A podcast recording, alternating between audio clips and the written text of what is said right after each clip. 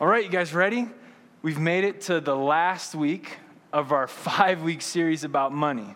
So I just want to thank you guys. You can give yourself a little bit of a hand because, look, if you show up to a church and they start speaking about money, sometimes that's enough to never go back to that church again, you know? And here we are, five weeks in. And I apologies for all of you that thought this was going to be the first week of whatever we're talking about afterwards. You missed it by one week, but don't worry. Next week we'll be talking about something completely different.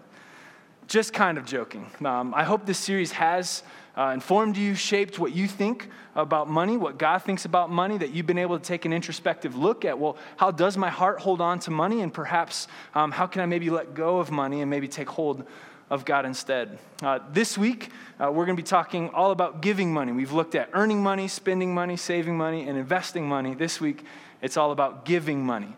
Uh, so we've got a video for you, just like always. This one's a little bit more of a fun one, uh, but let's go ahead and roll that one. Do you want this $5 or should I double it and give it to the next person? Double it and give it to the next person. Okay. Would you like this $10 or would you like me to double it up and give it to the next person? Give it to the next person. Do you want this $20 or shall I double it up and give it to the next person? I don't need $20. Double it up, give it to the next person. Would you like this $40 or would you like me to double it up and give it to the next person? Oh, double it and give it to someone else. Would you like this $80 or would you like me to double it up and give it to the next person? I feel that I've been doing a good job investing. I would like to double it and pass it along to the next person. Would you like this $160 or would you like me to double it up and give it to the next person? You know what? Double it up and give it to the next person. Would you like this $320 or should I double it up and give it to the next person? I like it. It's yours. Congratulations. All right, so a little different than the other videos we've watched, which have some advice on how you're supposed to do whatever the thing is that we're talking about. This one's just more fun. Uh, but I, I, want us to think about what if this were us? Uh, I mean, not in church. I, I haven't discussed it with Kim yet, but I don't think she'll approve us doing this game. But let's say you were playing this game. Someone comes up to you and says, $5, double it and give it to the next person or take it? Well, what would you say? Double it? All right, all right. How about $10? Take it. Some take it, right? Okay, now, now like at what level do you take it? Or, you know, so like if it gets to 300, what was it, $320? Like how many of you would take it at 320? How many would double it? Okay, how many of you, uh, what if it got to over $1,000? Would you take it? How many of you would still double it if it was 1000 Okay, like for those of you that are still doubling, I mean, is there a point where you would, we would take it or, or you're just playing this game? It's like, let's just, let's just keep doubling it, right? It's a million dollars. Yeah, double it, you know? Like, I think it's fascinating because I think for some people, the higher the number gets, the easier it is to double it and for others, the easier it is to take. And I think it works reverse for other people. Sometimes it's maybe more easy to take the, the smaller number as opposed to a, a bigger number. Uh, I also would be fascinated to know what, what are you processing in your head to decide uh, should I take this or not? Like, what are you saying? Like, uh, is it the value? Is it what you could do with the money? The, the only explanations we got, there were two people that kind of said, like, I don't need it right? And that was there. Uh, therefore, I don't need it. Let's go ahead and double it. But like, what are we doing? How are we evaluating whether or not we should take this free money? And, and do you ever do you ever think that it's yours, right? Like this money is yours, so you're either going to give it to some stranger or you're going to accept it for yourself, or do you keep yourself distant from it and say, well, it's never my money, so then we'll just easily, you know, double it. I don't have to worry about the loss that I'm taking to myself. I, I mean, it's just fascinating. I, I think the game itself will probably never play it. Again, I mean, we're thinking of games for this Memorial Day, you know, night, day in the park. Um, but the questions you ask are certainly relevant questions to our lives, especially if we say, uh, we live here, God has blessed us with a certain amount of money. How much do we keep for ourselves, and how much do we give away? That's the question that I want us to explore this morning as we wrap up this series. How much of God's money should I give away, and how much should I keep? Um, there's quite a few answers um, that we've probably heard in church. Uh, even, even the past four weeks, we've, we've given some ways to take steps forward toward an answer to this question. You know, we've said things like uh, work to earn enough for your daily bread, to meet your own needs, to take care of your family. Uh, we've talked about uh, spend less than you can afford. We've talked about if you're going to save money, uh, invest it with purpose or save it with a purpose and not just uh, on yourself. Uh, but I, I've been careful not to specifically say this is uh, what you should target, you know, and th- th- in your life, this is how much should go to you, this is how much should go to others. Uh, but that's what I want us to address specifically this Sunday. Um, I also think this is a question that we all kind of have in the back of our head. If you have any sort of church experience growing up, you've probably sat in the church and a pastor has told you about giving money, and a feeling is always, well, I'm not quite giving enough, right? There's, there's like this guilt induced, like, by the way, the offering box is in the back on your way out. You know, like, don't, I mean, do whatever you want, but I'll be up here and I can watch it. You know, like, there's, there's that feeling, right? Like at churches where it's like, okay, I, I know I should, but I feel uncomfortable about how much or if I'm doing enough or if I'm being seen while I'm doing it. Uh, we don't pass offering baskets uh, because we don't like that feeling. Um, we feel that's not at all what giving is supposed to be. Uh, but I want to be able to answer this question today. Or here's my goal is uh, when I was preparing the sermon can, can I understand what God has to say to answer this question in a way that would give me confidence that, yes, this is the right amount? You know, where it's, ah, okay, I feel confident. Someone else can tell me something else, but I know I'm keeping the right amount for myself. I'm giving away the right amount. That's my goal for this sermon. Uh, where we're going to go as our primary passage is going to be the, the longest section in the Bible specifically about money and about giving. Uh, it's in Paul's letter to the church in Corinth, his second letter. Some people say his third letter. We just don't have the second letter, but you can talk to me all about that if you want. It's Second Corinthians, chapters 8 and chapter 9. Uh, we're going to start just reading the first 15 verses of chapter 8, and what you'll notice is this is very much a fundraiser. Like, this is Paul fundraising for this church that, that he, uh, he's met before, uh, but he's asking them to give money to a church on the other side of the Mediterranean Sea, which is the other side of the world to them, uh, who's going through a tough time with famine. All right, we're going to read 2 Corinthians 8, verses 1 through 15. And now, brothers and sisters, we want you to know about the grace that God has given the Macedonian churches. In the midst of a very severe trial, their overflowing joy and their extreme poverty welled up in rich generosity. For I testify that they gave as much as they were able, and even beyond their ability, entirely on their own. They urgently pleaded with us for the privilege of sharing in the service to the Lord's people. And they exceeded our expectations. They gave themselves first of all to the Lord, and then by the will of God also to us.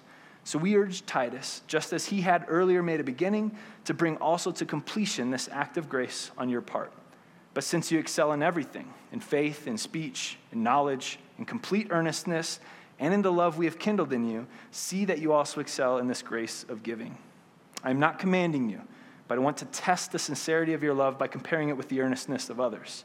For you know the grace of our Lord Jesus Christ, that though he was rich, yet for your sake he became poor so that you, through his poverty, might become rich.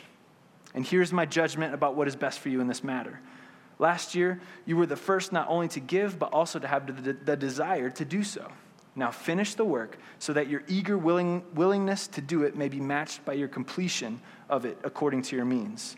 For if the willingness is there, the gift is acceptable according to what one has, not according to what one does not have.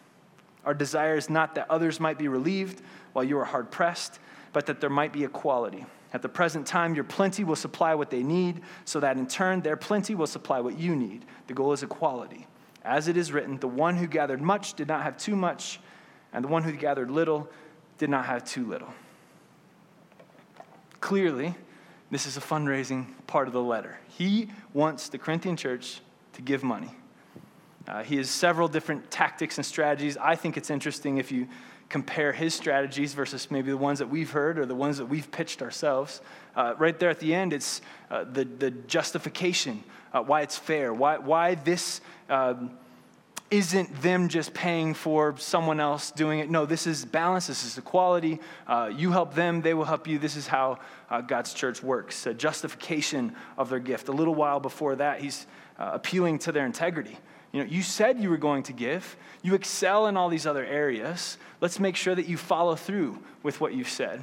And let's make sure that you also excel in this model. And he starts off with that example of these Macedonian churches. Macedonian churches think like the letters to the Philippians and the Thessalonians, uh, the church in Berea. They gave out of their extreme poverty, and then they gave because they wanted to on their own accord. You know, so he gives here's an example, appeal to integrity, he also says uh, the justification for why to give. Uh, but what you don't see is the dollar amount. you know, and I feel like, I mean, I think I was even taught this is if you want to raise more money as a nonprofit, you have to give people specific dollar amounts. There's studies that show if you ask people to give, you know, what do you want to give? 50, 100, or $250? People are going to give more than if you just said, how much money do you want to give? You decide. If you give them a, some sort of number to aim at, then you'll actually end up raising more money. Um, or if you've ever been like at a school fundraiser or churches do this for building campaigns, you build that thermometer, you know, that shows like when we get to the top, you know, then we blast off into our new digs, you know, or whatever the thing is.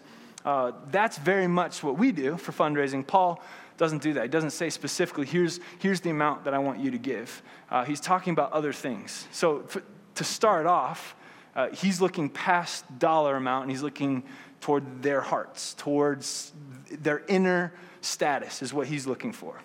Here's one of the verses that shows that.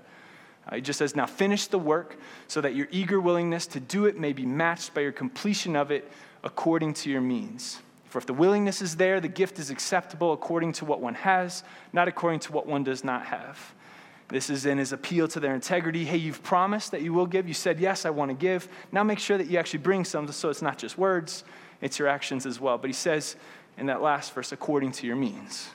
So I just want to make sure you are being whole, that you're being honest and truthful in this, and then that that would just adjust based on whatever your means are.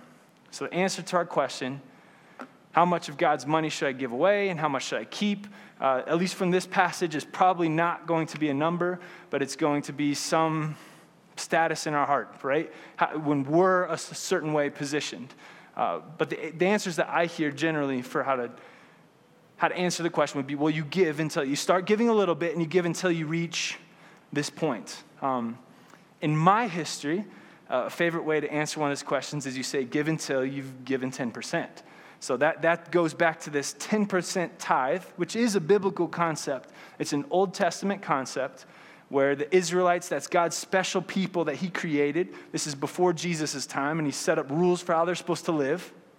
He said, Take 10% of whatever profits you make, give those to the Levites. The Levites were the tribe that was set apart to serve in the temple and to take care of it, live there, to do the sacrifices. And so many churches say, oh, great, great example. So you should give 10% of what you have to the people who run the temple. So that's the church. Great, give 10% to the church and we're all good. Um, I think it's way more complex than that. If you read the Old Testament law, that wasn't the only tithe they had. So every year they celebrated the Feast of Tabernacles, and they were supposed to bring a tithe for the Feast of Tabernacles. Also, every third year and every sixth year, there was a special tithe for charity, just for the foreigners, the widows, the orphans that lived among them. And so, if you want to add up all the different tithes that are prescribed in the Old Testament, you get somewhere closer to 23%. And I haven't heard a church say that. Um, you should give 23%. Perhaps they need to say 10% to the church and somewhere 13% to other people around, but no, no one said that. Uh, but that's at least biblical if we're going on the model based on the Old Testament tithing passages. Uh, now, if you feel that's too much, the good news is the New Testament doesn't talk about the tithe. That goes away. There's, there's no mention of it. Paul doesn't appeal to it. He does, you know, Corinthian church, you know, take part of your tithe and give it over here. We'll earmark it for this. Or he doesn't say go beyond your tithe for this gift. The tithe concept is gone. Because when Jesus came, he said, I didn't come to abolish the law, meaning the Old Testament law, but to fulfill it. Now, here's the bad news if you think 23 is too high. When Jesus came to fulfill the law in all other areas, Jesus raises the standard when you think about anger and you think about lust. And he's saying, yeah, you can't even think it in your heart. Or if you hate someone in your head, this is the same thing as murder. And then you go look at how Jesus teaches and interacts with people with giving their money. What percent, what percent was he asking people to give? Right? He went to a tax collector's house one time, a guy named Zacchaeus.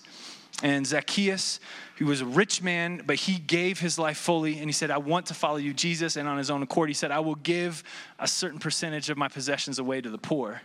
And Jesus praised him and said, The kingdom of God has come to this man today. Do you know what percent he gave to the poor or gave away? It was 50% higher than 23 i'll give you that and then you probably know that there's that story of the rich young ruler where he says that this young guy rich guy comes to jesus and says what must i do to get into the kingdom of heaven jesus says uh, well you got to follow the law right he said oh easy i've done that since i was a boy jesus says you lack one thing first go and sell all your possessions and give to the poor. Then come and follow me. And he couldn't do that. You know, give everything. That's 100%. And then a, couple chapters later, I'm in Luke. This is Luke 21 now. Uh, there, there's a woman that he sees giving money at the temple. He stops his disciples and he says, Look, that woman's giving more than anyone else. She gave two small copper coins, but it's everything she had to live off of. Again, that's, I don't know what percentage, but certainly high, all the way up to 100%. So if we want to go based on a biblical model of a number of how much we're supposed to give, I don't think we're going to land any place where we're going to feel comfortable. Because even if we say 10%, you're going to realize, well, it's kind of more. Ooh, it's kind of more more. Even if you go all the way up to 100%, the disciples, after that happened with the rich young ruler, they said, well, what about us? I mean, we've, we've given everything, I think, right? You know, it's like, well, please tell us that we're in. Like, we're, we're trying to give everything. The answer to this question, give until, it's not going to be a percent. It's not, you're not going to find it. You can search as much as you want in the Bible for this is the biblical number, or churches can say this is your biblical number. That just has to be a guideline. God does not desire us to hit a certain amount or to say you're going to split your money this much, 50%, right? You get to keep half, do whatever you want with it, and then you get to give away 50%. He's looking much more differently. Here's how I would answer this question how much of God's money should I give away? And how much should I keep? If I'm going to start by saying give until, I would want to model my giving after that church, those churches in Macedonia. Give until you give joyfully. I didn't mean to show you that yet, but here's where I'm pulling it from. Verse 2 In the midst of a very severe trial, their overflowing joy and their extreme poverty welled up in rich generosity. I think this should be the standard that we have for how much should we give? Well, let's give until we give joyfully. Now, I think you're probably like, well, I don't really give joyfully. you know, like you even told me, like churches make me feel guilty and out of obligation when I give. Uh, I just give a little bit. How is giving more going to actually turn me more joyful? Won't it just make me more resentful of the church and pastors and nonprofits and whoever else I'm giving to, homeless people, whatever it is? Probably, unless we're aiming somewhere else and not at the actual number. And, and here's the thing where does this joy come from? For those Macedonian churches, where's this joy being produced that we're supposed to be aiming for then if we're supposed to give until we give joyfully? It says this In the midst of a very severe trial, their overflowing joy and their extreme poverty welled up in rich generosity. For I testify that they gave as much as they were able and even beyond their ability, entirely on their own, they urgently pleaded with us for the privilege of sharing in the service to the Lord's people. And they exceeded our expectations. They gave themselves first of all to the Lord, and then, by the will of God, also to us. The Macedonian church first gave a gift to God. The gift that they were giving for this collection for God's people was the second gift that they gave. First, they gave themselves to the Lord. That's the key. That's where the joy comes from. Where if we want to give our money, whether it's to the church, to nonprofits, to homeless people, to whoever, make that be your second gift. Your first gift, give yourself to God. He's the one who's going to provide the joy. He's the one that's enabling the Macedonian church to feel joyful as they give, even out of their extreme poverty. I mean, this feels almost like one of those impossible examples. They're extreme poverty, and yet they give beyond what they are able to give, and they give that joyfully. That's not coming from them. That's supernatural giving that's coming, but it's the connection that they have to God. This is what we need to aim for. Uh, when we ask the question, How much should I give? Uh, we're very much wanting to know for me and myself, how am I supposed to give? Paul understands our giving as this spiritual practice where we're connected to God right? It says entirely on their own, right? So it's God's Spirit then directs us how we're supposed to give, where it's not us trying to decide, well, how much should I write the check to or which organization? It's we're just being guided by the Spirit through our connection with Him. Because is God not generous? I mean, this is what Paul goes into. We, we read this last week before communion. He's the one who set his riches aside, became poor, and so that through his poverty we might become rich. I think generosity is the single characteristic that we can most clearly express God's character to our particular city. You know, because uh, we live in a very independent city. We live in a very wealthy city that takes care of itself, that looks good, that presents itself well. And so, an act of generosity where we are willingly giving up our ability to look good or to, to present ourselves a certain way in order that others might, that, that says, well, you're not doing it. That's coming from somewhere else. Our God is generous by nature, leaving heaven to come with us. I said this uh, a few weeks ago. He doesn't just stay up in heaven and just bless us, He comes down to be with us in order that we might be made rich. Our generosity reflects our Father and shows the world who our God is.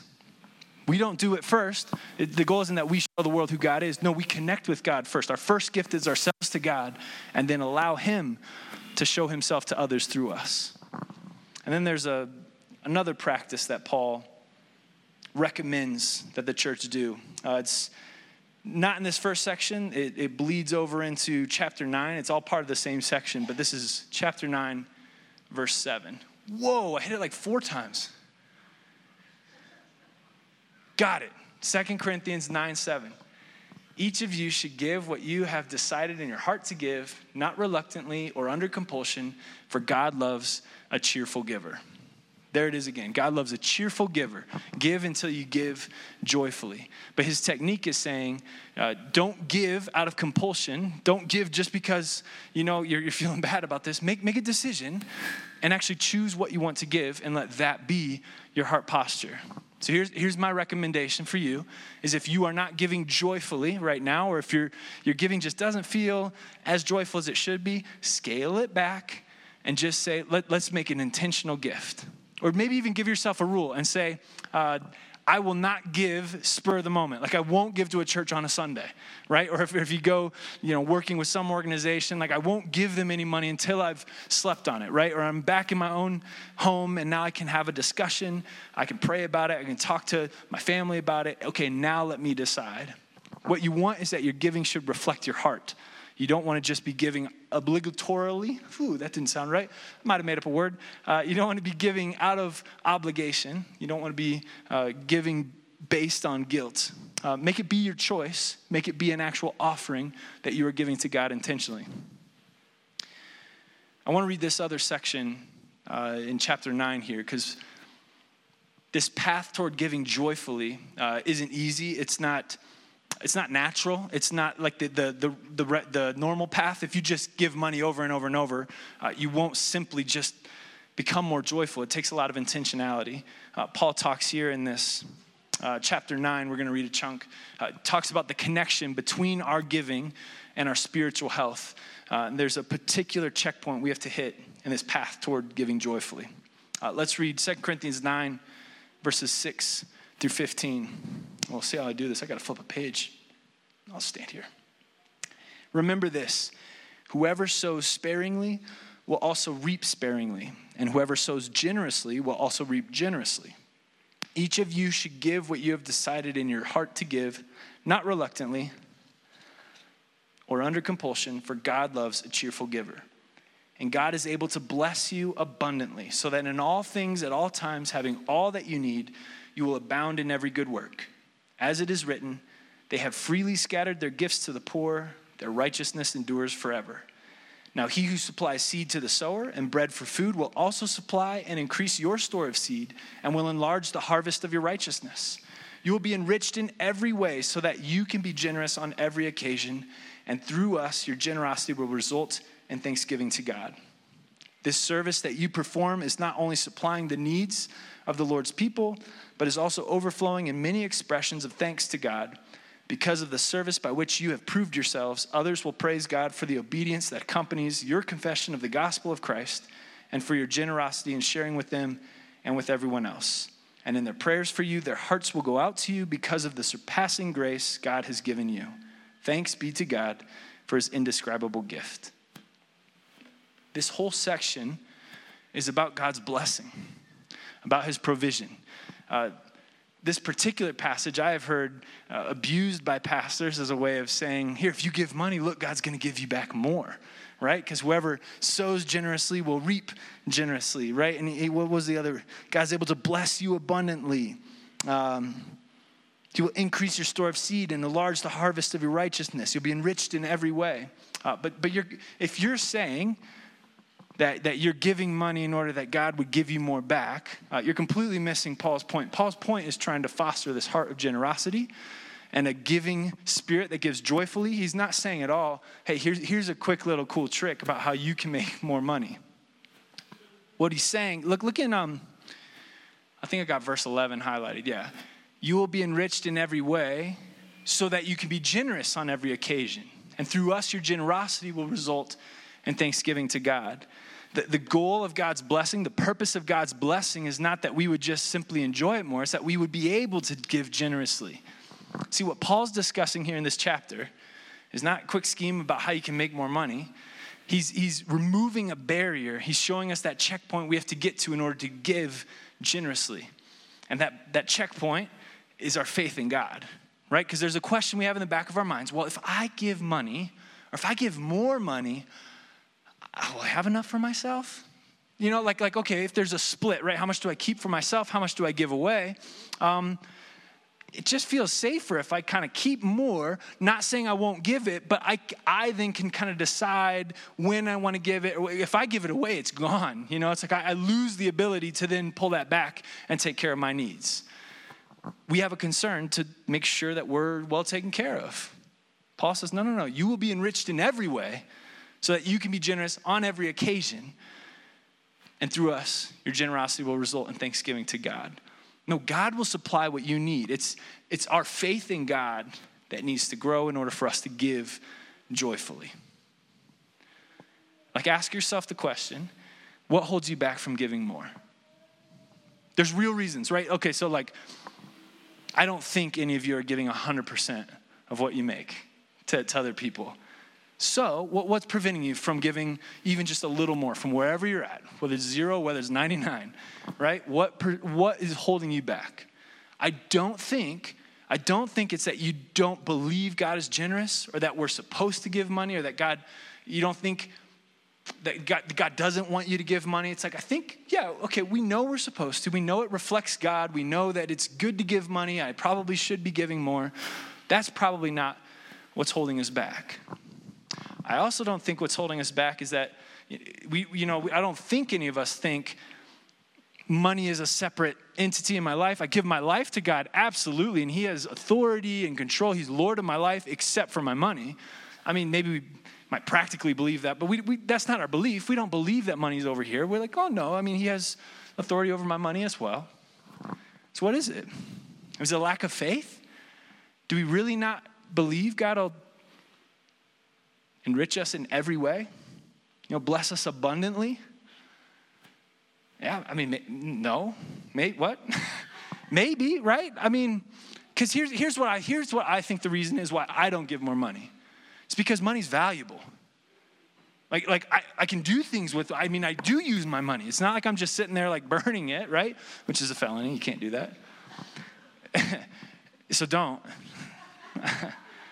no, like, I know that money is valuable, and there are things in my life that need money in order to continue, like shelter, food, clothing. I mean, these are these are basic needs that I need. I mean, yes, also entertainment. We've talked about how we spend our money and how we decide how we spend, but it's valuable. So I, I mean, I just feel like I want and I can decide how much I should give and how much I shouldn't, and so I kind of like being the manager. And it's funny because it's like, well, Brad, doesn't that sound like You'd rather trust yourself than God with your money? You're like, well, maybe. right? Because if you trust God with your money, isn't that, that little bit in your, your mind where you're like, yeah, but God's going to just give all my money away? And then I won't have, uh, you know, it's like, well, then I don't trust God with my money. Like maybe deep down at the core of all of us, we don't actually have faith. One, that God will provide for our needs, but two, that God will give me a life that is full if I were to give all my money away. Because money is valuable. There's a cost. If, if I give my money away, I won't be able to do the things I want to do. I won't be able to spend in the ways that I want to. Maybe at the core of my lack of giving, it really is. I just don't trust God with all my money. you know, I'll give him maybe 10%, right? 20, okay, but let's let's not be greedy, God. Yeah, interesting. Interesting how we say that, right? So here's the here's the catch. How do we how do we then practice this? If if if we need to build our faith uh, through intentional giving, uh, if, if we need to uh, understand that our giving uh, should be done joyfully, it should be a reflection of, of who He is, how, how does this look in practice? Um, I said a couple weeks ago that when we, every time we spend our money, we should say a little prayer of thanks. Write yourself like a little liturgy where every time you, you tap your credit card, you press submit on Amazon or whatever, like, thank you, Lord, for this ability to buy this. I appreciate your blessings. I think we should also write a prayer for ourselves every time we give money. Because look, if giving requires faith, then when we give money, we are essentially saying, You are Lord of my whole life. We are essentially saying, You will provide for me. I trust that following you will actually lead me to the life that I want to lead.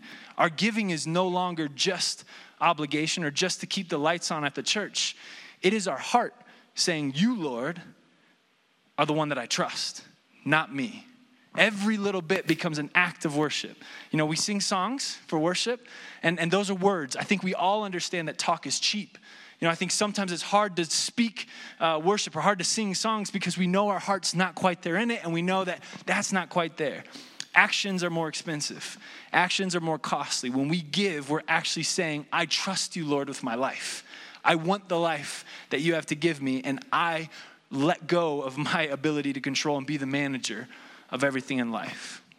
Our giving can be a deeply worshipful experience. Make it, allow it to be worshipful, and allow God to, to grow you in your joy. Yeah, you're not feeling joy? Okay, Lord, let me plan, let me give you the amount, and let this be an offering to you in faith. And I pray that you increase my joy through giving it. May, may I become more like you in my gift. May that gift first to you be present here in my second gift to the church or my second gift to the nonprofit or whoever yeah, that you meet on the street or to your friends or to your family that are in need.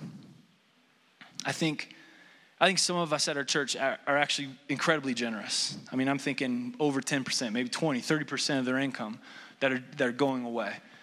But, but I think the number uh, isn't what we're looking for. You know, I mean, Christians could give 60, 80%. I mean, we see examples in the Bible where people are giving 100%, or Jesus is, is requiring 100%, or praising people who have given 100%. The number is not what's important. You could give 60% one year and then 20% the next year just because needs weren't there. You're following the Spirit.